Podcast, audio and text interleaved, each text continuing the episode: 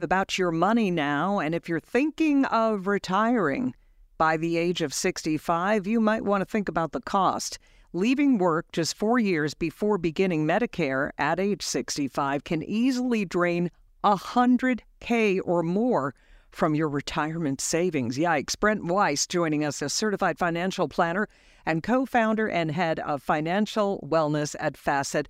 Brent, good to have you here. Uh, therein lies the rub, right? If you retire, you lose your benefits from your employer, right?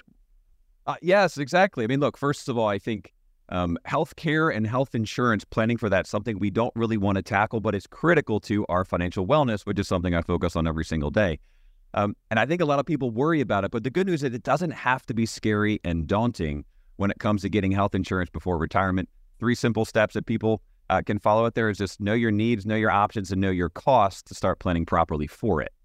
Okay, well, what do you do? All right, Let, let's say you do leave your job. Is there a way that you can extend the coverage that you had been getting from your employer? Uh, yes, you can. So when you think about the options available to you, by the way, knowledge is power. Ed, like educate yourself on what you can do. If you leave your employer, there's a couple things. First and foremost, you can elect COBRA. That's just jargon for continuation of your employer benefits. But there's a gotcha here because you think it might be inexpensive. Your employer can actually charge you up to 102% of the cost of the plan. So know that your premiums might jump and that becomes after tax, but you can keep it and the benefits are you get to keep your coverage, you get to keep your doctors, your networks, all that kind of good stuff. That's a known. What you can do also is you might uh, you might know so uh, I've heard of this called Obamacare. This is the Affordable Care Act.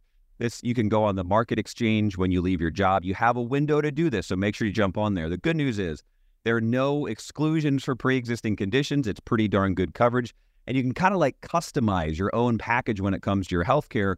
And there are different packages available from premiums and deductibles and all that kind of good stuff, but you have options.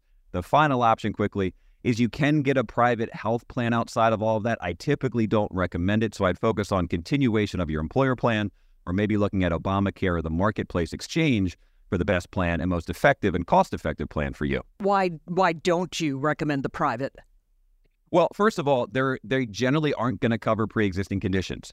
So if you're looking at that and saying, "Hey, there's already some coverage I need," the private plans really aren't going to break down, are they're going to break down for you. Number two, they're usually shorter term health plans. So they're great for bridging a gap. So if you retire at say, you know, 64 in six months and you only have a small window before Medicare, it can be a great coverage or gap solution.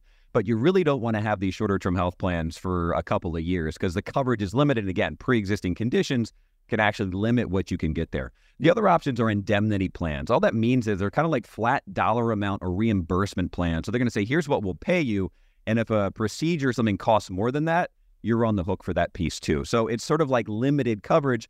You can use them in like tactical situations where you need shorter term healthcare coverage.